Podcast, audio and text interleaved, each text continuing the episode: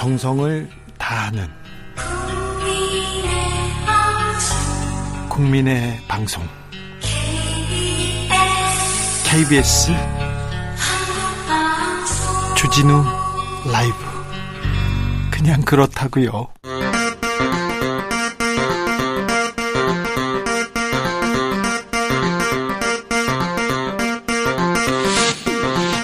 주진우 라이브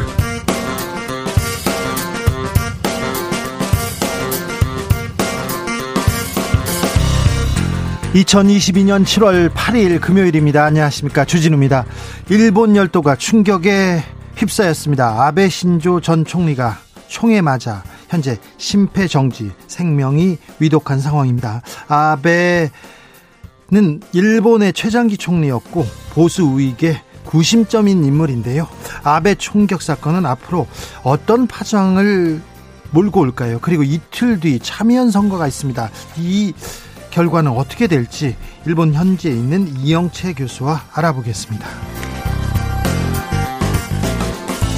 이준석 국민의힘 대표가 당원권 정지 6개월이라는 징계를 받았습니다. 그런데 받아들일 수 없다. 당대표 물러날 생각 없다고 밝혔습니다. 권성동 원내대표는 이 대표 권한 즉시 정지됐다. 내가 직무대행이라고 했는데요. 혼돈의 한 가운데로 들어간 국민의힘 상황.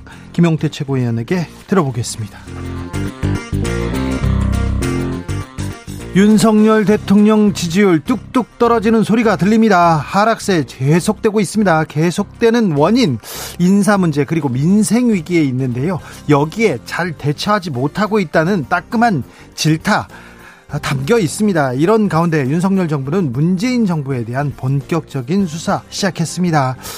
아, 박지원 전 국정원장 검찰 수사 선상에 올랐는데요. 박지원 원장에게 직접 왜 이런 일이 벌어졌는지 들어보겠습니다. 나비처럼 날아 벌처럼 쏜다. 여기는 주진우 라이브입니다. 오늘도 자중자애 겸손하고 진정성 있게 여러분과 함께 하겠습니다. 주진우 라이브와 나의 연결고리 매일 하나씩 찾아가고 있습니다. 오늘의 연결고리는 라이브입니다. 주진우 라이브. 인생은 라이브. Live. Love. 우리가 계속 얘기하고 있는데요. 생생한 방송, 살아있는 방송, 아, 여러분께 올려 바칠 것을 항상 맹세하고 있습니다. 노력하고 있습니다. 오늘도 생방송으로 여러분과 함께 하고 있습니다. 자, 주라와 나의 연결고리 라이브로 삼행시 좋고요. 어떤 어떤 점이 우리를 연결하게 하는지 그 고리 한번 이어가 보겠습니다. 삼행시 혹시 어, 라이브와 주진우 라이브와 연결고리 찾아보시면요. 저희가 2만 원 상당의 편의점 편의점 상품권 드립니다. 편의점에서 바로 사용할 수 있다고 합니다. 샵 9730 짧은 문자 50원, 긴 문자 100원 콩으로 보내시면 무료입니다.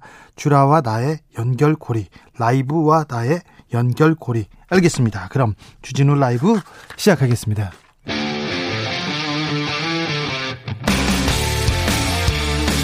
탐사보도 외길 인생 20년.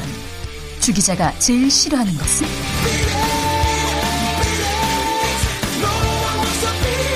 이 세상에서 비리와 부리가 사라지는 그날까지. 오늘도 흔들림 없이 주진우 라이브와 함께.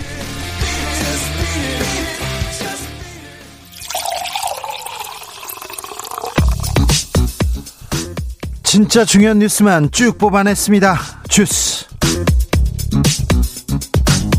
정상근 기자 어서 오세요. 네, 안녕하십니까? 아베 전 일본 총리가 저격당했습니다. 일본 총 일본은 충격에 휩싸였습니다. 네, 아베 신조 전 일본 총리가 오늘 이 참의원 선거를 앞두고 선거 유세를 하던 도중 산탄총에 맞아 쓰러져 심폐정지 상태에 빠졌습니다. 산탄총이라고 하면 아, 일반적으로 샷건이라고 불립니다. 그 안에 이게 이게 산 부서져 가지고 이게 흩어져서 크게 그 크게 충격이 있는데 굉장히 좀 심각한 모양입니다. 네, 아베 신조 총리는 일본 최장기 총리를 지낸 그 일본 보수 우익 세력의 구심점으로 평가받고 있습니다. 네. 어, 피격 사건은 오늘 오전 11시 30분쯤 일본 나라현 나라시에서 벌어졌습니다. 현장에서 두 차례 총성이 들렸으며 아베 전 총리가 가슴 부위에서 피를 흘리면서 쓰러졌다라고 합니다. 어, 일본 경찰은 아베 전 총리가 뒤에서 산탄총을 맞은 것으로 보인다라고 밝혔습니다. 어, 아베 전 총리는 병원으로 긴급 이송됐으며 현재 심폐정지 상태로 알려져 있습니다. 어, 심폐정지는 심장과 호흡이 정지했으나 의사에 의한 사망 판정을 받지 않은 상태를 의미합니다. 네, 자세한 내용은 일본 현지에 현지하고 연결해서 2부에서 자세히 들여다보겠습니다. 이준석 국민의힘 대표는 중징계를 받았습니다. 네, 국민의힘 윤리위원회가 성접대 증거인멸 교사 등의 의혹을 받고 있는 이준석 대표에게 당원권 정지 6개월이라는 중징계를 내렸습니다. 어, 징계 여부를 가른 핵심 쟁점은 이준석 대표가 자신의 성접대 의혹을 무마하기 위해 측근인 김철근 정무실장을 통해 어, 이른바 제보자 입막음을 시도했는지 여부였는데요. 네. 어, 윤리위는 이를 인정했고 당원으로서 지켜야 할 품위 유지 의무를 위반했다고 봤습니다. 네, 성접대 의혹은요? 네, 어, 경찰 수사가 진행 중인 성접대 의혹 자체에 대해서는 판단하지 않는다라고 밝혔습니다. 이준석 대표 받아들일 수 없다고 얘기합니다. 네, 이준석 대표는 오늘 오전 KBS 라디오와의 인터뷰에서 수사 절차가 시작되지도 않은 상황에서 6개월 당원권 중지라는 중징계가 내려진 데 대해 윤리위 형평에 대해 이의를 제기할 수밖에 없다라며 당 대표에서 물러날 생각이 없다라고 말했습니다. 권성동 원내대표 윤석열 대통령 한마디씩 했습니다. 윤석열 대통령은 오늘 오전 출근길에 기자들과 만난 자리에서 국민의힘 당원의 한한 사람으로서 안타깝게 생각한다라며 어, 의원들과 당원들이 힘을 합쳐 어려움을 조속히 극복하길 기대한다라고 말했습니다. 어, 다만 대통령으로서 당무에 대해 언급하는 것은 적절하지 않다라고 말했습니다. 어, 권성동 원내대표는 당 입장에서 매우 불행한 일이라면서도 윤리위 징계 의결 즉시 효력이 발생해서 당대표 권한은 정지되고 그 권한은 원내대표가 직무대행하는 것으로 당원 당규 해석이 된다라고 말했습니다. 그러면 권성동 원내대표 내가 이제부터 대표 권한대행이다 이 얘기예요. 어찌 되는지 잠시 후에 또 자세하게 아, 국민의힘 상황 연, 그 알아보겠습니다. 윤석열 대통령 오늘 친인척 채용 논란에 대해서 직접 얘기했어요. 윤석열 대통령은 오늘 자신의 친인척인 선임행정관 최모 씨의 부속실 근무를 둘러싼 논란과 관련해 이 최모 씨는 정치를 처음 시작할 때부터 공식적으로 선거운동을 함께해온 동지라고 말했습니다. 어, 또한 이원모 인사비서관의 배우자 신모 씨가 윤석열 대통령 부부의 스페인 나토 정상회의 참석 일정에 동행한 것을 두고는 이미 대변인이 말씀드린 것 같다라고 말했습니다. 그냥 지나갔네요. 네, 앞서 대통령실은 이 신모 씨가 기타 수행원 신분으로 별도의 보수를 받지 않았기 때문에 이해 충돌 여지가 없다라고 밝힌 바 있습니다. 돈을 받고 안 받고가 문제가 아니라 지금 최 씨든 신 씨든 어떤 능력이 있는지 어떤 경력으로 어떤 역할을 했는지 그 부분을 얘기하면 친인척이라고 하더라도 국민들이 수긍할 수 있습니다. 왜 필요했다? 어떤 능력이 있다? 뭘 했다 이 얘기를 해달라는 거지 나와의 어떤 친분으로 동치다 이 얘기가 지금 국민들이 묻고 있는 말을 정확하게 답하고 있는지 조금 아, 우려의 목소리 나옵니다. 윤석열 대통령의 지지율 계속해서 떨어지고 있습니다. 네, 어, 윤석열 대통령의 직무 수행 긍정 평가가 지난 5월 10일 취임 후 약 두 달 만에 40% 아래로 떨어졌습니다. 예, 한국갤럽이 지난 5일에서 7일 이 전국 18세 이상 1000명을 대상으로 조사한 결과 이 잘하고 있다는 응답은 37%로 지난주보다 6% 포인트나 하락했습니다. 30%대로 떨어졌어요. 반면 잘못하고 있다라는 응답은 49%로 전주에 비해 7% 포인트 올랐습니다. 어, 갤럽 여론조사를 기준으로 과거 사례에 살펴보면 박근혜 전 대통령은 직무 긍정률이 처음 40%를 밑돈 것이 취임 1년 10개월여 만이었고요. 이 문재인 전 대통령은 취임 2년 5개월여 만이었습니다. 어, 이번 조사는 한국갤럽이 지난 5일에서 7일 전국 18세 이상 1000명을 대상으로 조사한 결과입니다. 자세한 내용은 한국갤럽 홈페이지나 중앙선거여론조사 심의위원회 홈페이지를 참고하시면 네. 됩니다. 대통령실에서는 오를 때나 지지율이 오를 때나 내릴 때나 더 열심히 하라는 뜻이다. 국민만 보고 간다. 이렇게 얘기했는데 국민만 보고 간다고 생각하지 않는 것 같습니다. 국민들이. 열심히 하라는 뜻이 아니라 지금 잘하는 게 맞나? 잘하는 게 안 보인다. 잘못하고 있다고 얘기하고 있어요. 국민들 걱정하고 있습니다. 이 그 걱정에 답을 해야 되는데 열심히 하라는 뜻인 것 같다. 이 부분도 좀 메시지가 잘 안 나오는, 잘 못 나오는 것 같아요. 국민의 뜻을 좀 들어야 되는데, 아, 지지율 신경 쓰지 않는다고 했는데, 설마 민심을, 국민의 뜻을 신경 쓰지 않는 거는 아니시죠? 아니겠죠? 그런데 이 대답이 그 다음에 메시지가 정확하게 나오지 않습니다. 그래요. 비커 사진도 보면 지금 상황이 그럴 때가 아닌 것 같은데 너무 즐거우신 것 같고요. 화보 찍는 것 같고요. 너무 멋있으려고만 하세요. 그 얘기할 때가 아니지 않습니까? 이재명 의원에 대한 압수수색 또 이루어졌다고요? 아, 네, 이번엔 검찰에서 압수수색을 했습니다. 수원지검 공공수사부는 오늘 이재명 의원의 변호사비 대납 의혹 사건 수사 관련해서 의혹 당사자인 당시 이재명 의원의 변호사였던 이태영 변호사의 사무실을 압수수색했습니다. 네.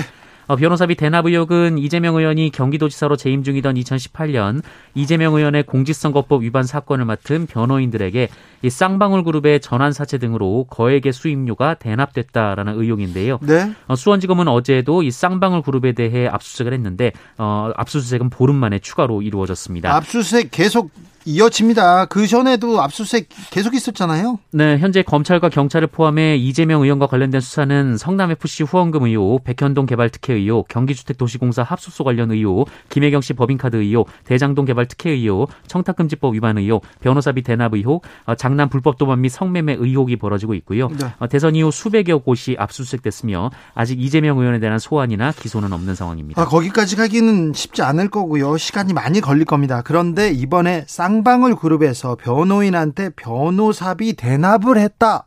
이런 내용으로 수원지검에서 시작했는데 쌍방울과 이재명 의원의 측근들 어떤 관계가 있는지 검찰에서 오랫동안 쳐다보고 있고요.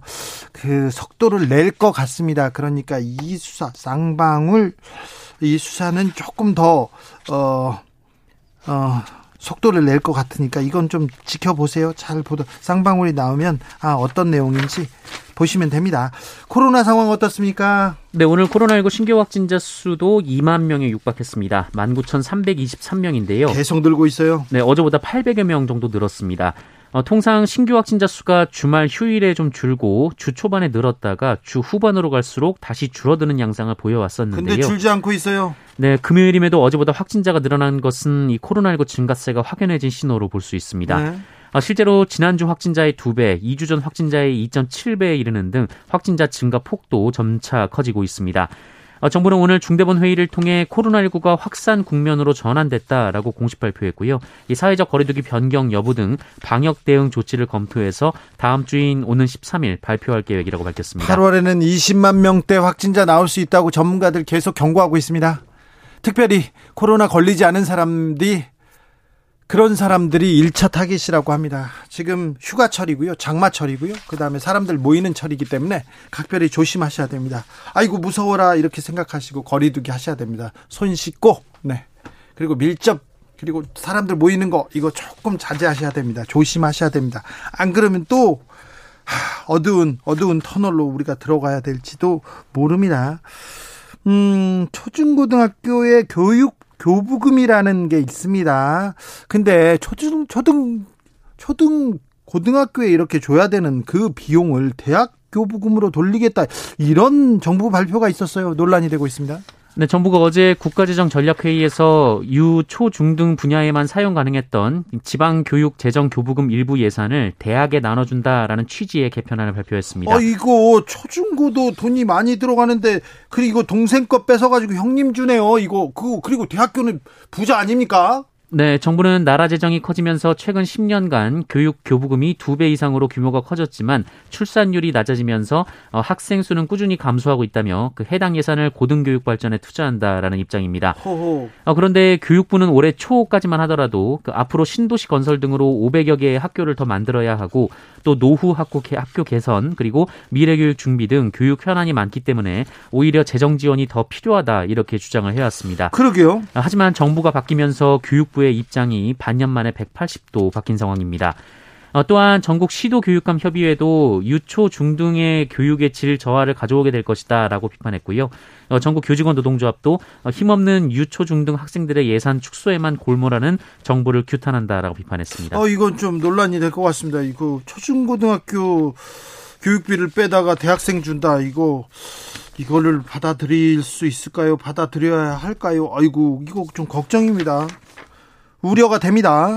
근데 정작 등록금도 올린다라는 소식이 전해지고 있습니다. 아니 그러니까요. 대학은 부자잖아요. 일단 대학 그 사내 유보금처럼 대학교에 지금 쌓아놓고 있는 돈이 몇 천억 막 이런 데가 많은데 지금 아이고 거기다 또 도와준다는 이게 맞는 건지 맞는 정책 방향인지 모르겠어요. 왜 그러는지 정부가 소고기, 닭고기 물가 안정 대책 내놨습니다. 네, 정부가 이달부터 소고기, 닭고기, 분유 등 7개 생필품의 관세를 0%로 인하하기로 했습니다. 예. 국민 체감이 큰 품목을 중심으로 관세를 낮춰서 급등한 밥상 물가 부담을 줄이겠다는 입장입니다. 주스 정상근 기자와 함께했습니다. 감사합니다. 고맙습니다. 현직 여당 대표 초유의 징계 사태가 발생했습니다. 6개월 당원권 정지인데요. 이 대표 물러서설 생각이 없다 이렇게 강경 대응하겠다고 합니다. 그러면서 어, 국민의힘 당원이 되어주세요 이렇게 당원 모집 이렇게 열을 올리기 시작했습니다. 국민의힘 상황 어떻게 보고 있을까요? 김용태 최고위원에게 물어보겠습니다. 안녕하세요. 네, 안녕하십니까. 김용태 최고위원입니다. 오늘 윤리위의 결정 어떻게 보셨습니까? 아, 일단 악법도 법이니까요. 네. 윤리위의 결정에 대해서 수용할 것은 수용해야 된다고 생각되고요. 다만 저는 윤리위가 비상식적인 결정을 내렸다고 생각해요. 아 글쎄요 그 애매모호한 기준으로 확인되지도 않은 사실을 가지고 당 대표를 믿을 수 없다라는 말 한마디로 당원권 정지 6개월 한다는 것은 글쎄 정당 민주주의를 훼손하는 거라고 저는 생각됩니다. 아, 당원과 국민이 뽑은 선출직 당대표를 향해서 글쎄 인터넷 방송의 의혹만 가지고 당대표를 징계 절차를 개시하고 뭐 이런 거에 있어서 어떤 징계를 당대표 말을 믿을 수 없다는 말에서 어, 당원권 정지를 6개월 한 거는 저는 대단히 나쁜 선례를 남겼다고 보고요. 어쨌든 어 저는 저희는 집권 여당이고 또 국정 안정을 위한 집권 여당이니까 아, 이런 윤리위의 결정을 준, 존중할 것은 존중하고 또 싸워야 할 것은 내부적으로 당원 당규가 정해진 바에 의해서 재심 신청이라든지 가처분 신청이라든지 싸울 수 있는 부분에서는 싸워야 한다고 생각합니다. 당내 분위기는 어떻습니까? 특별히 청년들은 어떻게 반응하고 있습니까? 어, 굉장히 많이 충격을 받은 것 같습니다. 왜냐하면 이것이 2030의 공정과도 연결되는 것 같은데요. 왜냐하면 그 윤리위가 이준석 당대표 징계 절차 개시를 4월 21일 날 시작을 했습니다. 네. 그런데 그보다 앞서서 작년 연말에 김성태 의원이라든지 염동열 의원에 대해서 작년 연말에 윤리위가 징계 절차를 개시했고요. 그런데 이 두 분에 대해서는 대법원에서 유죄 판결이 나왔고 그럼에도 불구하고 아직까지 윤리위가 어떤 징계 결정을 내리지 않고 있거든요. 아직도 안 했어요? 예, 예. 뭐 그런데 그럼에도 불구하고 수사 결과도 없고 최종 처분도 받지 않은 어, 당 대표를 향해서는 그 인터넷 방송의 의혹만으로 징계를 어제 한 그 행위를 2030들이 과연 공정한가에 대한 잣대로 보는 것 같아요. 공정성, 형평성 얘기 나올 만하네요. 예, 그래서 윤리위가 어떤 정치 개입이 있었던 것이 아니냐에 대한 방증인 것 같고요. 그렇기 때문에 저희는 또 당 최고위원으로서 윤리위의 결정은 뭐 악법도 보이니까 존중할 것은 존중하지만 이것은 잘못된 것은 당원 당규가 규정하는 데에서 당 대표에 대한 권리 행사는 이어나가야 될 것 같습니다. 악법도 법이다 얘기하면서 상당히 좀 아쉽다, 좀 이건 좀 깨림직하다 이런 생각이 드시는 것 같은데요. 이준석 대표 의혹 폭로 배우가 있다, 윗선이 있다 이런 얘기도 합니다. 이른바 윤핵관이 작용했다, 작동했다, 찍어내기 했다 이런 얘기도 계속 나오는데 어떻게 보십니까? 그 어제 JTBC 보도가 만약에 사실이라면요, 저는 이거는 정당 민주주의를 훼손하는 것이라 보고요. 저는 관련해서 좀 수사기관에 당 차원에서 고발할 필요가 있다고 봅니다. 그래서 수사기관에서 이 부분에 대해서 좀 수사를 해서 어, 정말 사실인지 아닌지에 대한 진위 여부가 밝혀져야 될 것 같고요. 만약에 정말 사실이라면 어, 대한민국의 비극이라고 생각됩니다. 어, 권성동 원내대표 어, 대표의 권한이 즉시 정지됐다. 이제 어, 원내대표가 직무대행이다 이렇게 얘기했습니다. 어떻게 보십니까? 네. 그게 이제 저희 윤리위원회 당규 23조 2항에 대한 해석을 가지고 오전에 좀 어, 해석에 대해서 어, 좀 여러 의견이 갈린 게 있었던 것이 사실입니다. 말씀하신 대로 원내대표께서는 오전에 기조국의 보고를 받고 어, 관례상 여태까지 당원권 정지는 어떤 윤리위원장이 어, 어떤 공표를 통해서 어, 당원권 정지 효력이 발생했다고 저희가 오늘 방금에도 지금 3시에 비공개 최고위원 간담회에서 기존의 보고를 받았습니다. 예. 근데 이제 당대표께서 23조 2항은 어쨌든 당대표가 집행 권한을 가지고 있다는 명시되어 있어서 이 부분에 있어서는 당대표는 본인이 어, 효력을 발생을 시켜야 처분을 시작을 해야 효력을 발생한다고 말씀하시고 있고 이 부분에 있어서는 어, 당 대표의 어떤 의견을 좀 더 들어봐야 될 것 같습니다. 지금 그러면 오늘 그그 그 회의에 이준석 대표가 나오진 않았죠? 네, 이준석 대표가 있지는 않았고 네. 나머지 최고위원들은 이제 일단 기조국의 의견을 존중하는 방향으로 좀 의견을 공유했습니다. 알겠습니다. 그러면 이준석 대표는 앞으로 어떻게 한답니까? 저는 절차가 그 정해놓은 절차에 따라서 어, 윤리위의 결정을 본인의 권리 행사를 통해서 바꿀 수 있는 부분 바꿔야 된다고 생각됩니다. 예를 들면은 어, 재신 신청을 할 수도 있고요. 또 법원에 가처분을 신청할 수도 있으니까요. 네. 저는 이러한 방법을 좀 적극적으로 활용해서 본인의 어, 윤리위의 어떤 잘못된 판정을 좀 비상식적인 결정을 바로잡을 필요가 있지 않나 생각합니다. 그러면 우선 가처분 신청을 할 가능성은 있는데 그렇다고 하더라도 지금 예, 예. 이준석 대표는 그러면 최고 대표 최고 대표로서 최고위원 회의 뭐 주재하거나 다른 결정을 하거나 그 부분은 그렇게 할 수는 없습니까 지금? 예, 오늘 기조국의 일단 의견은 그렇다고 저희가 지금 전달을 받았고요. 예. 관례상 예. 아까 말씀드렸듯이 당원권 정지라는 것이 윤리위원장이 공표하면은 네. 어, 절차상 어, 효력이 발생한다고 기조국의 보고를 받았으니까요. 예. 이 부분이 당 대표께 또 전달되었는지까지는 저도 잘 모르겠습니다. 당 대표가 그럼 당 대표실에 안 계신가요? 지금 당 대표실에 어, 안 계신 걸로 알고 있습니다. 네. 그럼 당 대표실에 못 옵니까 앞으로? 그거는 아니지 않을 그거 글쎄요. 그거는 예, 그거는 아니지 않을까. 아무튼 오늘은 예. 지금은 안 계시고요. 예, 예. 가처분 신청 또 재, 재심 신청 또 재판으로 가고 그러면 또 혼란에 이게 휩싸일 것 같은데요. 예, 그래서 일단 당 지도부는 네. 오늘 뭐 원내대표께서도 말씀하셨지만 윤리위의 결정을 존중할 것은 존중하고 빨리 당정이 안정적인 방향을 찾을 수 있는데 역할을 네. 해달라고 말씀해 주셨고요. 저도 그 부분은 동의합니다. 그렇기 때문에 네. 어, 윤리위의 결정이 비상식적이고 저는 잘못된 것을 바로 잡아야 간다, 바로 잡아가야 된다고 생각하는데 일단 어쨌든 악법도 법이라고 제가 말씀드렸듯이 네. 존중할 것은 존중하고 싸워야 할 것은 싸워야 할 것 같습니다. 그 과정에서 제1 우선 과제는 우리 국민들께서 정말 경제 위기 상황에 많이 힘드시잖아요. 그 근데 당 지도부가 여, 집권 여당이 내용을 가지고 얼마나 어 국민들께서 보기 싫으셨겠어요. 그렇죠. 지금 뭐 하고 있냐 이렇게 지금 꾸짖고 있지 않습니까? 이 부분을 빨리 해결하는데 좀 더 우선적인 어떤 그런 역할을 방점을 두어야 되지 않을까 네. 싶습니다. 자 위기를 수습해야 될 텐데 이럴 때 또 비대위 얘기 나옵니다. 또 조기 네. 전당대회 얘기도 나오는데 어떻게 보십니까? 네.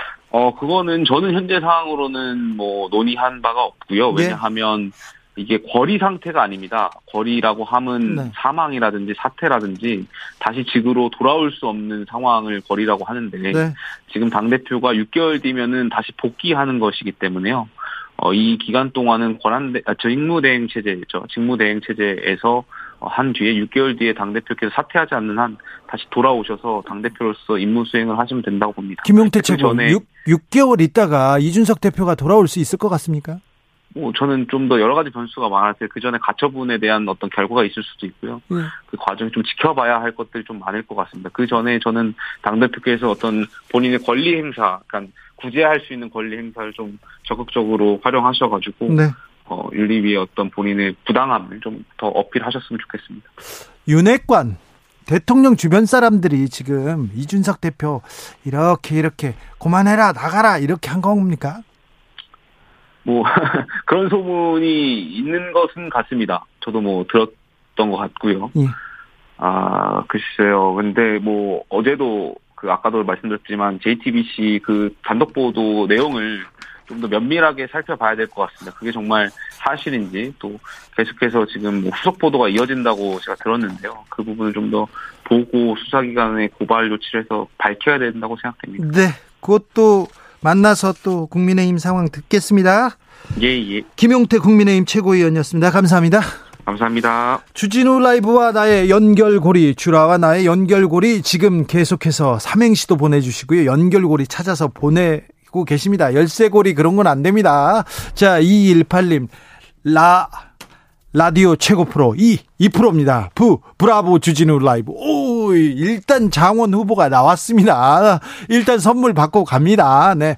바로 쏘아 주세요. 네, 선물. 0898님, 아, 라, 라디오를 매일 듣느니, 이, 이 인생, 부, 브라이어티 하다. 오늘은 정말 어거지 써봅니다. 어거지 아닙니다. 정말 어떤 뉴스가 지금 또, 또, 우리를 우구, 우리를 울리거나 우리를 고통스럽게 할지 항상 걱정이 되는데 너무 많이 와요.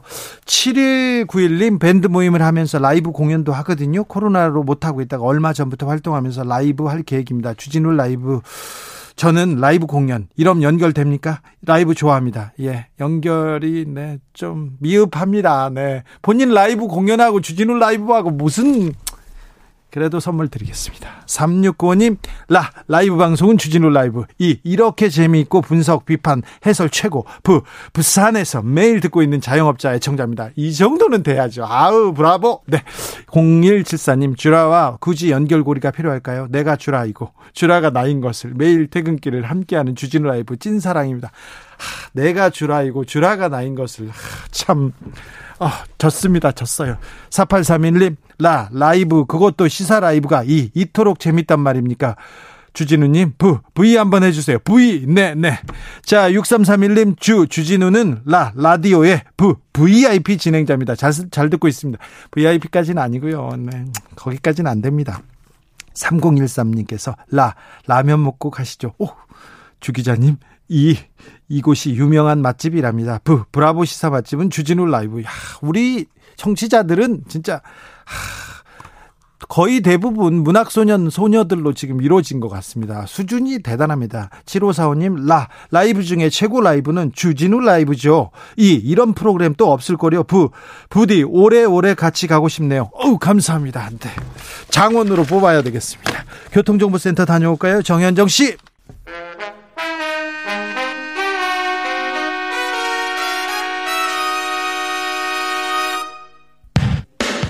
라이브 돌발 퀴즈. 오늘의 돌발 퀴즈는 객관식으로 준비했습니다. 문제를 잘 듣고 보기와 정답을 정확히 적어 보내주세요. 정부가 코로나19 재유행을 공식화했습니다. 오미크론 변이 유행이 정점을 찍은 이후 신규 확진자 수가 감소했으나 지난달 저점을 기록한 뒤 반등세로 돌아섰습니다. 그리고 최근에는 이 현상까지 나타나고 있는데요. 중대보는 우리 모두 경각심이 필요한 때라고 말했습니다. 자, 오늘의 문제 드릴게요. 일주일 단위로 확진자 수가 두 배로 증가하는 현상인 이것은 무엇일까요? 보기 드릴게요. 1번 더블링, 2번 하울링. 다시 들려드릴게요. 1번 doubling, 2번 하울링. 샵9730 짧은 문자 50원 긴 문자는 100원입니다. 지금부터 정답 보내주시는 분들 중 추첨을 통해 햄버거 쿠폰 드리겠습니다. 주진우 라이브 돌발 퀴즈 월요일에 만나요.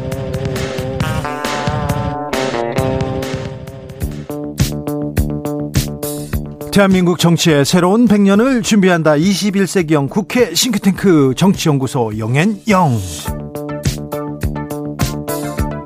정치권에 보냅니다. 고급진 정치 컨설팅 영앤영의 첫 번째 영 최영일 시사평론가 어서 오세요. 안녕하세요.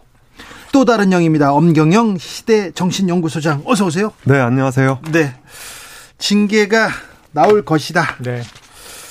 최영일 평론가께서 오래 전부터 그렇게 가고 있다. 네. 계속해서 얘기했습니다. 다른 사람들 아니야 그렇게 못할 거야. 그래도 최영일 평론가 아니야 그렇게 가고 있는데 징계했습니다. 했습니다. 어제 어제도요. 저도 계속 여러분에게 물어봤더니 한 번 더 보류되지 않겠느냐. 시간을 끌 것 같다. 왜냐 뭔가 좀 정확한 정황이 나올 때까지 윤리위가 시간을 벌지 않겠나 했는데 어제 소명은 듣는 거였죠. 김철근 실장, 이준석 대표. 소명이 늦게 끝났더라고요. 네. 12시 돼서. 그랬는데 2시 넘어서 결론이 나왔습니다. 나올 수밖에 없는 상황이었고요. 당원권 2시 넘어서 6개월. 결론이 나왔지만 사실 두 달 전에 결론이 나와 있는 거 아닙니까? 뭐 제가 보기에는 이 시나리오가 있었지 않을까라는 의심은 의심은 짙게 깔립니다. 자, 어쨌든 중요한 건 이 어제 나온 결론을 딱 보면 아, 이준석 대표 이제 쫓아내는 거구나. 물러나라는 거구나가 아니에요. 물러나지 않는다 그랬으니까 본인은 네, 계속. 네. 그리고 소명도 아주 상세히 잘 됐다 이렇게 얘기하고 갔어요. 그런데 결론은 뭐냐면 소명을 믿을 수가 없다 이렇게 해서 이제 징계가 떨어졌어요.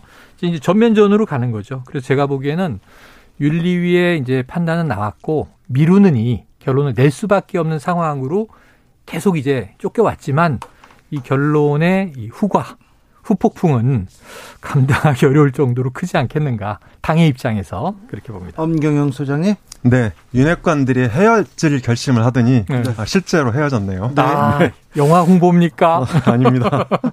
그 영화가 요즘 잘 안 돼서 안타까운데요. 아니, 뭐, 영화가. 네. 네. 네. 그러니까 제 생각에는 어, 방금 이제 김영태 최고위원 인터뷰 저도 네네네네. 들었는데요. 예, 이제 김용태 최고위원 인터뷰도 그렇고 권성동 원내대표도 네. 얼마 전에 한 음. 30분 전에 만약에 이준석 대표가 사퇴하지 않는다면 6개월 후에 당 대표로 다시 복귀할 수 있다 음. 이렇게 발언을 했어요. 네네. 예, 그래서 예, 오늘 이제 징계 조치를 취했지만 아무것도 해결되지 않은 네. 대혼란 네. 상태가 아, 계속될 가능성이 있다 이렇게 그렇죠. 볼수 있을 것 같고요. 어, 이제 이준석 대표는 윤리위 재신 신청 그리고 가처분 음. 신청 그리고 이제 최고위를 통해서 번복하려고 하는 시도 뭐 이런 것들을 이제 계속 해볼 것 같아요. 다만 음. 최고위에서 이준석 대표의 어, 이 원군으로 평가되는 사람이 둘밖에 없다. 하나는 음. 이제 김용태 최고위원이고 그동안 정미경 최고위원이 이준석 최고위원을 네. 도왔죠. 네, 그런데 정미경 최고위원은 어떻게 될지 모르겠어요. 지금 상황은 이런 것 같습니다. 음. 아, 이 그 윤핵관 이 상황을 예상했을 거 아닙니까? 여기까지는. 근데 이제 윤 핵관이 하나의 연대체이냐 이건 좀 의문이에요. 각각의 윤핵관들이 존재하는 것 같아요. 또는 이제 이 자가발전 윤핵관도 있는 것 같고 좀 이제 공인된 윤핵관은 사실은 이제 공인이라기보다는 아예 공식적인 직함이 있죠. 권성동 원내대표가 있고 장재원 전 당선인 비서실장이 있고 현역 이제 의원으로 다시 활동하고 계시고 자 이런 이제 정치인들이고 나머지는 다 좀 이제 그룹화돼서 추종 세력이거나 이제 규합을 하려는 시도 이런 세력이에요. 그런데 당연히 정권을 교체했고 승리했고 대선에서 지방선거도 압승했고 총선도 이겨야 하고 이들은 특히 이제 빼치단 분들은 어, 총선이 더 중요해요. 네네 이런 분들은 이제 당연히 대통령을 중심으로 뭉쳐야 하니까 현재 타이밍도 그렇고 그러니까 이제 다 핵관이 될 수밖에 없고 일견 당내에서 이런 말 하는 분들 많이 계신데 아니 윤핵관이 따로 있는 게 아니라 모두 우리 당 의원들이 친윤이지. 네. 이것도 맞아요. 네, 네. 그럼 친윤의 반대말이 친이냐? 이 개파는 친 이준석 이 대표를 보세요. 윤 대통령하고 결을 지금 자르려고 하는 게 아니라 같이 가자고 하는 건데 문제는 대통령과 당 대표 사이를 가르고 있는 게 이른바 친윤 세력인 거예요. 그 그거를 규합시켜야 할 오히려 이렇게 본드처럼 유기적으로 연결시켜야 할 악교 역할을 할 사람들이 칼로 자르듯이 당대표하고 대통령 사이를 자꾸 잘라서 결국은 그 결과가 윤리위까지 온 건데 이준석 대표하고는 같이 가지 않겠다 이게 아, 그렇죠. 판단이 가겠다. 네. 근데 그게 시발점이 어딘가를 보면 혁신이에요. 저는 지방선거 끝나자마자 어 패배한 민주당보다 먼저 혁신위를 띄운다고 이준석 대표 잘하네. 혁신을 선점하네. 이긴 쪽이. 그런데 문제는 그걸 내부에서 치고 나와요. 민주당이 아니고. 네. 이거 자기 정치하는 거 아니냐. 그러니까 솔직하게 얘기하죠. 자기 정치 할 거다. 내 색깔도 낼 거다. 선거 두 번 치르느라고 청년 정치 못 보여주지 않았느냐. 근데 그 틀린 말 아니잖아요. 당의 리더인데. 아니 당의 리더가 자기 색깔 낸다는데 그게 비토 당할 일입니까? 근데 그런 문제에 대해서 뭐 자기 정치한다고 들고 일어나서 지금 밥상 뒤집어 엎은 게 누구냐? 이른바 친윤이다. 이거 이거 어떻게 책임질 겁니까? 지금 당 대표 그만 안 두고 이 질질 끌면요 정말 6개월 가고 내년 1월 돼요. 그 동안에 만약에 국정 지지율이나 정당 지지율이 계속 하락할 때 그럼 이준석 탓만 하고 있을 것이냐? 이렇게 무능한 정당이냐? 그래도 과반은 안 되고 민주당보다 의석은 적지만 다음 총선에선 이거 뒤집게 되는 거 아닙니까? 다수당 되겠다는 거 아닙니까? 100석 넘지 않습니까? 115석 정당인데 115명 의원이 원외 당대표 하나 흔드느라고 지금 1년, 2년 까먹고 있을 거예요. 민생은 어디 있어요? 자, 뭐 하는 정당이에요? 이준석 대표 가만히 있지 않을 거예요. 음. 또 마이크는 매우 좋아하는 사람이고 네. 어느 방송에 가서도 아침, 점심, 저녁 나가가지고 네, 오늘 이 자리에 왔다 갔잖아요. 오늘 아침 계속해서 이렇게 음. 어, 스피커를 켤 가능성이 큰데요. 네, 그러니까 그런 의미에서 이번에 이준석 징계 사태를 좀 본질적으로 음. 정리해 볼 필요가 있다. 저는 그런 생각이 드는데요. 예, 일단 어, 청년 정치의 실험이 좌절됐다. 음. 아, 전 이제 그 첫 번째 의미를 그렇게 부여하고 싶고요. 예, 두 번째로는 이 국민의힘이 작년 4.7 재보궐 그리고 올 3구 대선 6.1 지방선거까지 큰 선거 세 번을 이제 국민의힘이 크게 이겼는데요. 음. 예, 사실 이 이긴 배경에는 이 세대 연합 그러니까 세대 연합을 그 60대 이상과 2030 세대 연합을 통해서 선거를 이겼다. 그런데 국민의힘 세대 연합이 이번에 붕괴됐다. 이렇게 진단을 해볼 수 있을 음. 것 같고요. 그리고 왜 그러면 이준석 대표가 쫓겨나는 지경까지 이르렀냐? 전세 가지 원인이 있다고 네네. 생각합니다. 네, 첫 번째는 청년 즉 MZ 세대와 기성 정치권, 그러니까 국민의힘 주로 5060이죠.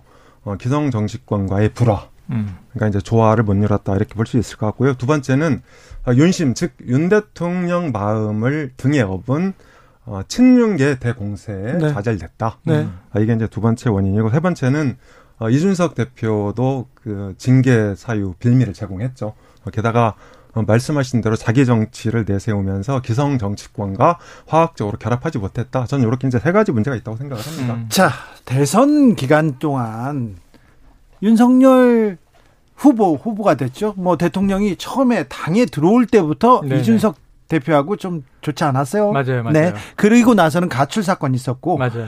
이준석 대표가 없었으면 더 크게 이겼다, 더 쉽게 이겼다고 얘기하고 그렇게 판단이 있었던 것도 같아요. 네, 그럴 수도 그래서 있고. 지금 헤어지는 게 낫다고 판단한 것 같은데 윤석열 네네. 대통령은 당원의 한 사람으로서 안타깝다고 얘기했어요. 당무에 언급하는 거는 네. 뭐 적절하지 않다고 했는데 그런데 뭐 윤심이 작동한 거 아닙니까? 그리고 이준석 음. 대표가 앞으로 계속해서 이렇게 각을 세우면 윤 대통령한테 또 부메랑으로 날아올 텐데요. 네. 그래서 이제 일단은 이게 당 대표인데 공식적인 선출로 뽑혔고 그리고 이제 선거 어쨌든 이겼고 리더였느냐 아니, 아니냐 이게 뭐 집단 체제로 이겼느냐 단일 체제로 이겼느냐 이거는 뭐큰 의미 없어요. 어쨌든 지나간 과거는 선거는 이겼습니다. 그러니까요. 트로피는 받았고 공적은 쌓은 거고 그럼 인정해줄만 하죠. 서로 잘 화합했으면 분위기 좋게 모양새 좋게 갈 수 있었는데 자 문제는 아까는 제가 말씀드릴 때 이 대통령과 당 대표 사이를 윤핵관들이 갈랐다고 말씀드렸지만 그럼 이준석 대표는 다 잘, 잘했고 옳았느냐? 그건 아니에요. 그 엄 대표님 분석에 저는 엄 소장님 분석에 동의하고 그 다음에 그럼 윤심은 이번 징계 작용 안 했겠느냐? 공식적으로 모르겠습니다. 당무에 관여하지 않는 거고 당연히 뭐 당원으로서 안타깝게 볼 수도 있고 속으로 바랬을 수도 있고 이건 우리가 추정만 할 뿐인데 윤 대통령의 스타일은 old fashion이다. 그 청년 정치와 잘 합이 맞아 떨어지진 않는다. 오히려 지금 검찰총장 시절에 검찰이라는 조직 상명하복 조직이라든가 그 이후에 이제 이준석 대표를 계속 때렸던 당내 중진들 있죠. 대표적으로 최근에 우크라이나 갔을 때 정진석 그렇죠. 의원이라든가 장재원 의원도 마찬가지입니다. 계속, 각을 세웠고요. 네. 권성동 이제 원내대표가 돼서 어떻게든 좀 합하려고 하고 배현진 의원하고 싸울 때 중간에서 어쩔 줄 몰라 했지만 사실은 뭐 이제 이준석 대표를 잘 이렇게 함께 파트너십을 만들었다고 보기도 어려워요. 그래서 제가 보기엔 윤 대통령의 마음도 네. 이 대표 스타일에서는 떠났고 네. 이거 합이 잘 안 맞는데 네. 이건 대선 과정에선 참았죠. 대선 과정에서 후보니까 참을 수밖에 없었는데 그렇죠. 이제는 권력 장악했고 네. 참을 이유는 없어졌다. 자, 이준석 윤, 대표 위기다. 윤석열 대통령 스타일상 네. 이준석 대표 같은 사람 싫어합니다. 안 맞습니다. 이준석 대표 스타일상 윤석열 대통령 같은 사람 싫어합니다. 서로 싫어하는 거를 음. 숨기지 못했어요. 네. 그러다가 이번에 이렇게 딱 나왔습니다. 음. 이준석 대표가 2030을 대표하는 정치인이다. 청년 정치를 대표한다. 다 받아들이기는 어렵습니다만 네네네. 그래도 뭐 그런 상징성이 있는데 음. 이렇게 파열음을 보입니다. 자, 여기에 국민은 없습니다. 민생도 없고요. 그래서 지지율이 뚝뚝 떨어지는 소리가 음. 들립니다. 네. 어, 지금 윤석열 대통령 지지율 40%가 붕괴됐죠. 30%대요, 벌써. 네, 그러니까 40%가 붕괴된 예. 40%대인데 예, 사실 윤석열 대통령 지지율 붕괴에는 두 가지 측면으로 볼 필요가 있을 것 같습니다. 첫 번째는 그러니까 직접적인 원인이 네 개 정도 있다. 음. 네, 그래서 첫 번째는 어, 이 이준석 갈등 음. 예. 그리고 이제 두 번째가 인사 논란 네. 그리고 세 번째가 아, 이, 이, 윤 대통령 스타일이 되게 권위적인 말투 네. 그리고 행동 표정 이런 것들을 보여주고 있거든요. 음. 그래서 어, 과거에 진보 진영 대통령들이 이 수평적인 어떤 리더십을 통해서 지지율을 끌어올렸다면 어, 이 이명박 전 대통령, 박근혜 전 대통령은 신권위주의 행태를 보이면서 어, 처음에 지지율 잠깐 50%를 찍고 계속 내리 꽂았거든요. 음. 네. 네. 이런 점에서 어, 윤석열 대통령도 비슷하다. 그리고 마지막으로 어, 김건희 비선 논란. 네. 아, 이제 이게 직접적인 원인 네 가지가 있는데요. 어, 윤석열 대통령 지지율은 사실은 콘크리트가 아닙니다. 음. 과거 보수 대통령들은 영남과 60대 이상. 그래서 대략 전체 유권자의 한 3분의 1, 35%의 콘크리트 지지층을 갖고 있었는데요. 윤석열 대통령은 CEO로 영입이 돼서 9개월 만에 당선이 됐단 말이죠. 그래서 영남이나 60대 이상이 콘크리트 지지를 보내고 있지 않습니다. 음. 그래서 최근에 보면 영남도 하락하고 있고 60대 이상도 하락하고 있다. 이렇게 볼 수 있는데 윤석열 대통령의 최대 강점은 공정과 상식이죠. 예전에 이명박 대통령이 경제와 실용으로 지지를 확충했던 것처럼 아, 윤석열 대통령도 마찬가지죠. 그래서 이 공정과 상식이 사실은 이 김건희 비선 논란이라든지 인사 논란을 통해서 네. 이 핵심 가치가 많이 훼손이 된 거예요. 그렇죠. 이것 때문에 지지율이 빠진 거거든요. 네. 네. 근데 이거 동의하면서 중요한 문제 하나를 말씀드리면 전 이게 더 좀 근본적인 문제라고 보는데 윤석열 대통령이 국정 운영의 비전과 방향 이러한 가장 중요한 전략적인 목표를 설정 못하고 표류하고 있는 거 아닌가. 사실은 대통령이 되고 나서 되기 전에 인수위 단계에서 그걸 하는 건데 저의 느낌은 그랬어요. 인수위는 안철수 위원장이 붙들고 뭐 청사진 그린다고 하고 국정과제 100대 이상 과제 발표했잖아요. 근데 윤석열 대통령이 그걸 다 직접 참여하고 아니면 최소한 보고 받고 이해하고 습득하고 학습을 해서 자기화 했는가에는 의문점이에요. 왜냐하면 일정이 바쁜 것도 이해가 되죠. 이 국민의 대표, 국가의 대표니까. 그런데 문제는 윤석열 대통령이 후보 시절에 지금 선거를 이기면서 쭉 뛰어오고 당선 딱 됐을 때 통합 메시지를 이야기할 때까지 좋았어요. 근데 그게 선거의 목표였던 거예요. 선거의 목표가 뭐냐? 정권 교체. 네. 그게 이루어졌어. 그 이후에 안 보여요. 그럼 그 다음에 목표가 이루어졌으니까 이제 성취된 단계 정점에 있는 거예요. 그럼 그 다음에 민생이건 국정이건 뭔가 만들어져야 되는데 제가 보기에는 지금 두 달째 혼란이다. 일단은 뭐 주어진 닥치는 일정. 어, 바이든 대통령 오니까 만나야지. 그렇다면 이제 한미 관계 얘기해야지. 자, 나토에서 초청했으니까 가야지. 가서 뭔가 하는데 얼굴만 익히고 온다. 뭐 이제 이런 지금 상황으로 대응을 하는데 이게 한마디로 말하면 임기응변 급조된 대응 아니냐. 중장기적인 비전이 있고 단기적인 그 단계별 목표가 설정되고 시스템에 의해서 가야 되는데 지금 조금 걱정되는 건 윤석열 정부, 특히 대통령실이 이제 그 사령탑이니까 네. 컨트롤 타워에 지금 시스템이 안 보인다. 자, 시스템 안 보인다. 정책 비전 안 보인다. 거기에 대해서 얘기해야 되는데 그 지금 명확한 대답을 못 하고 있습니다. 아까 음. 비선 논란, 인사 논란으로 공정과 상식 이거 의심받고 있는데 거기에 대해서도 해명을 제대로 못 해요. 음, 음. 잘 못하는 거 이걸 잘 보여줘야 되는데 이거 음. 굉장히 에, 저잘 못하고 있습니다. 속보 알려드립니다. 에, 아베 일본 전 총리 사망 공식 네. 확인됐습니다. 아 베 일본 총리 음. 사망 공식 확인됐습니다. 자, 정책 비전 못 보여주고요. 그리고 공정과 상식이 의심받고 있습니다. 거기에 대한 해명 못 하고 있다는 얘기합니다. 네. 대통령이 나와서 국민 앞에서 얘기를 합니다. 기자들한테서. 그런데 거기서 좀 신경질을 내요. 음. 이 부분 보여줘야 될까? 이거 잘못됐다고 그러해서는 안 된다는 얘기를 누군가 해줘야 됩니다. 음. 사진 한 장이 보여주는 힘이 있지 않습니까? 음, 그렇죠. 근데 거기에서 지금 국민들이 원하는 대답을 안 하고 음. 쇼도 못 하고 거기다가 혼자 즐거워요. 이런 부분은 좀 총체적으로 좀, 좀 냉정하게 따져봐야 될 대목인데 그러지 않은 것 같습니다. 네. 어, 제 말씀드리기 전에 한 30초만 시간을 주시면 어, 최영일 평론가께서 말씀하신 어, 우리 윤석열 정부가 아무것도 어. 보여주지 못하고 있다 네네네. 이런 부분인데 뭐 일부 동의하면서도 어.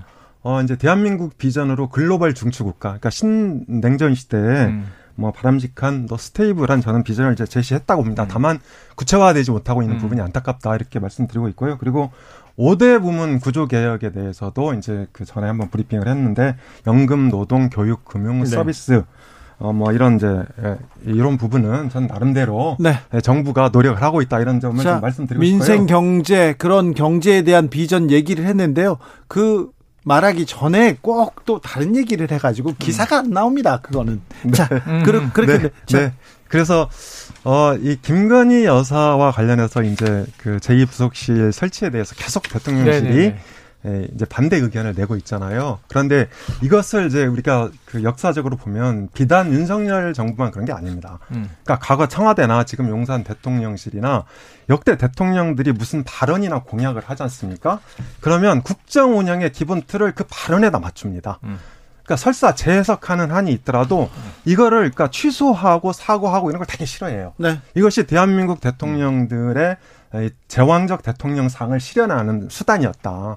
이런 면에서도 이번에 용산 대통령실도 어, 제2부속실 설치하겠다 이렇게 깔끔하게 얘기하면 되는데 음. 이걸 이제 설치 안 하고 제1부속실에다 인원을 뭐 확충한다든지 뭐 비선을 활용한다든지 이렇게 대통령의 말을 기준으로 국정을 운영하려다 보니까 이런 무리수가 나온다. 네, 네. 아, 이런 걸 좀 말씀드리고 싶습니다. 자 그리고 네. 어, 국정원에서 국정 전직 국정원장을 음. 고발했습니다. 네. 그러면서 하루 만에 검찰에서 배당이 끝나고요. 대통령실에서 네. 얘기를 합니다. 자, 지금 이 정부가 이 위기를 음. 사정으로 전 정권 을 잡고 이렇게 돌파하려고 하는 거 아닌가 네네. 이런 얘기 나옵니다. 저기 너무 이상한 게 국정원이 전 국정원장을 고발했다. 고발할 수 있어요. 아니 뭐 비위나 문제가 있으면 고발해야죠. 네, 잘못했으면 자, 그런데 네. 여기서 네. 제가 한번 여쭤볼게요. 국정원이 고발을 했어요. 기관이 그럼 누가 결정한 거예요? 국정원. 현 국정원장이 결정한 거잖아요. 그럼 현 국정원장의 결정하에 두 달 전에 퇴임한 국정원장을 고발한 건데 자 그렇다면 이 하루 만에 수사 배당이 된 것도 이상하다고 언론에 나오지만 제가 더 이상한 건 자 국정원은 굉장히 중요한 국가 정보 조직 기관이에요. 기밀들을 다 공유하고 있어요. 전직 국정원장도 굉장히 많은 걸 알고 있죠. 이분은 또 정치인 출신이에요. 그럼 현 원장이 전 원장을 불러야죠. 개인적으로 만나든가 이게 내사 단계든가 국정... 정말 명확하면 수사 단계든가. 아니 국정원에서 조사할 수 있어요. 불러다 조사할 수 사실 있어요. 수사권 특히 네. 국내 정치 파트는 없앴습니다. 이게 개혁이었는데 그럼 적어도 국정원 내의 비위 관계라면 사실관계 확인을 위해서 조사는 해야죠. 그리고 나서 본인에게 자 내부에서 이런 이야기가 있다. 당신이 해임한 이 전직 국정원 요원들이 이런 이야기를 나에게 제보했다. 어디까지가 사실이냐. 그리고 이제 본인의 소명도 들어봐야 되고 또 따져 물을 걸 물어봐야 되고 자 그럼 이것은 고발한다. 우린 법적 조치할 수밖에 없다. 이렇게 돼야 되는데 지금 박지원 전 원장은 오늘까지도 난 아무 얘기도 못 들었고 언론에 난 기사 보고 내가 뭘 삭제했다는 건지 삭제한 것도 없고 지금 이런 얘기 하고 있단 말이에요. 이 넌센스예요. 코미디 아닙니까? 이거는 첩보 영화에 이런 장면은 등장하면 이거 알고 쓴 거야? 이렇게 시나리오 작가가 네. 욕먹을 판이에요. 예, 그러니까 어, 저도 이제 그 여기 나오기 전에 내용을 쭉그 검색했는데요. 어, 국정원에서 내부 감찰을 통해서 음. 어, 2019년 어부 강제 송환 그리고 이제 2020년 아, 월북 논란 그러니까 이것 때문에 그 문제점을 사건. 발견하고 고발했다 이렇게 이제 음. 공식 입장을 내놨어요. 음. 그래서 저는 어, 이게 민주당도 자초한 측면이 있다. 사실 음. 박근혜 정부 때 국정원장 3명이었습니다. 남재준, 네, 이병호, 네. 이병기. 이렇게 3명이었는데, 어, 이 개인 비리도 아니고 전부 다 예, 과거 관행으로 했던 쌈짓돈 주는 거 음. 어, 이거 이제 특활비 상납건으로 다 구속이 됐단 네, 네, 말이죠. 네, 그리고 고강도 인적 쇄신을 했다. 음. 이런 면에서 저는 어, 민주당도 스스로 자초한 측면이 있고 그 당시에 민주당한테 이게 책임을 물어야 되는 건 아니고 음. 국정원이 제가 그 수사 취재 열심히 네, 했거든요. 네. 근데 국정원이 자료를 안 줘가지고 어. 안 줘가지고 굉장히 고생했는데 그때 수사를 지휘한 사람이 윤석열 검사였어요. 음. 윤석열 한동훈이 음. 아주 집요하게 해서 특활비 뇌물 이런 걸 가지고 세 명이 세 명이 입건되고 구속됐죠. 네. 네, 그러니까 인정합니다. 자, 그래, 네. 그래서 다만 이제 사건 이 사안의 특성, 그러니까 예를 들어서 어부 문제라든지 이 월북자 논란은 그 대한민국 국가 또는 정부의 존재 이유 정체성과 관련된 부분이거든요. 그리고 음. 유족이 계속 문제 제기를 했고 당시에 논란이 많았는데 음. 어, 민주당 정부에서 그냥 눌러서 주저앉힌 사안입니다. 그래서 음. 저는 이번 사건은 어떻게든지 한번 점검하고 넘어가야 된다. 그렇게 생각합니다. 점검하고 넘어가는 게 좀 맞다고 보고요. 문제 제기가 됐으니까. 네. 전 유족의 입장은 100번 존중을 해요. 네. 유족 유족의 입장은 유족의 특수한 입장이에요. 그런데 이제 우린 일반 국민이니까 우리가 사실 관계를 모르잖아요. 그럼 자, 사안 1. 서해 공무원 피격 사건 당시에는 월북 정황이 있다고 했다. 보도된 거 분명히 우리가 보고 들었어요. 근데 이번에는 이번 정부는 월북 정황이 없었는데 그렇게 발표했다. 그럼 누군가 잘못한 거잖아요. 그럼 팩트 체크가 제일 기본이죠. 우리 언론이니까. 그래서 유족의 안타까움을 포함해서 지금 이 전 정부의 발표가 맞는지 현 정부의 발표가 맞는지를 맞춰봐야 되고 이거 지금 공방이 있습니다. 대통령 기록물 열어라. SI 열어라. SI가 이번에 지금 연결된 거잖아요. 예. 여기에. 또 하나는 송환 문제가 16명을 피살하고 이게 저 이 그 월남하겠다는 의도가 없었다는 전 정부의 발표와 네. 아니 이거는 우리 국민으로 받아야 한다는 현 정부의 발표가 체크돼야 되는데 현 정부가 맞다라고 규정하고 네. 단정하기는 네. 어렵다. 네. 내용을 다 확인해 보자. 그 정치권이 해줘야죠. 제가 국정원 취재 많이 했는데요. 음. 국정원 직원들이 근무 시간에 골프 치러 갔어요. 네. 근데 공이 잘못 맞아가지고 옆에 서 있는 어. 여자 어. 국정원 직원 머리에 맞아가지고 아이고. 실명됐어요. 저런 저런. 그런데 취재를 하는데 서로 덮어가지고 어. 이걸 취재하기 어려웠는데 국정원에서 전직 국정원장을 고발한다. 이건 또 헌정사회 아니죠. 희한한 일이죠. 희한한 일입니다. 두 분 감사합니다. 네, 고맙습니다. 감사합니다. 감사합니다. 네.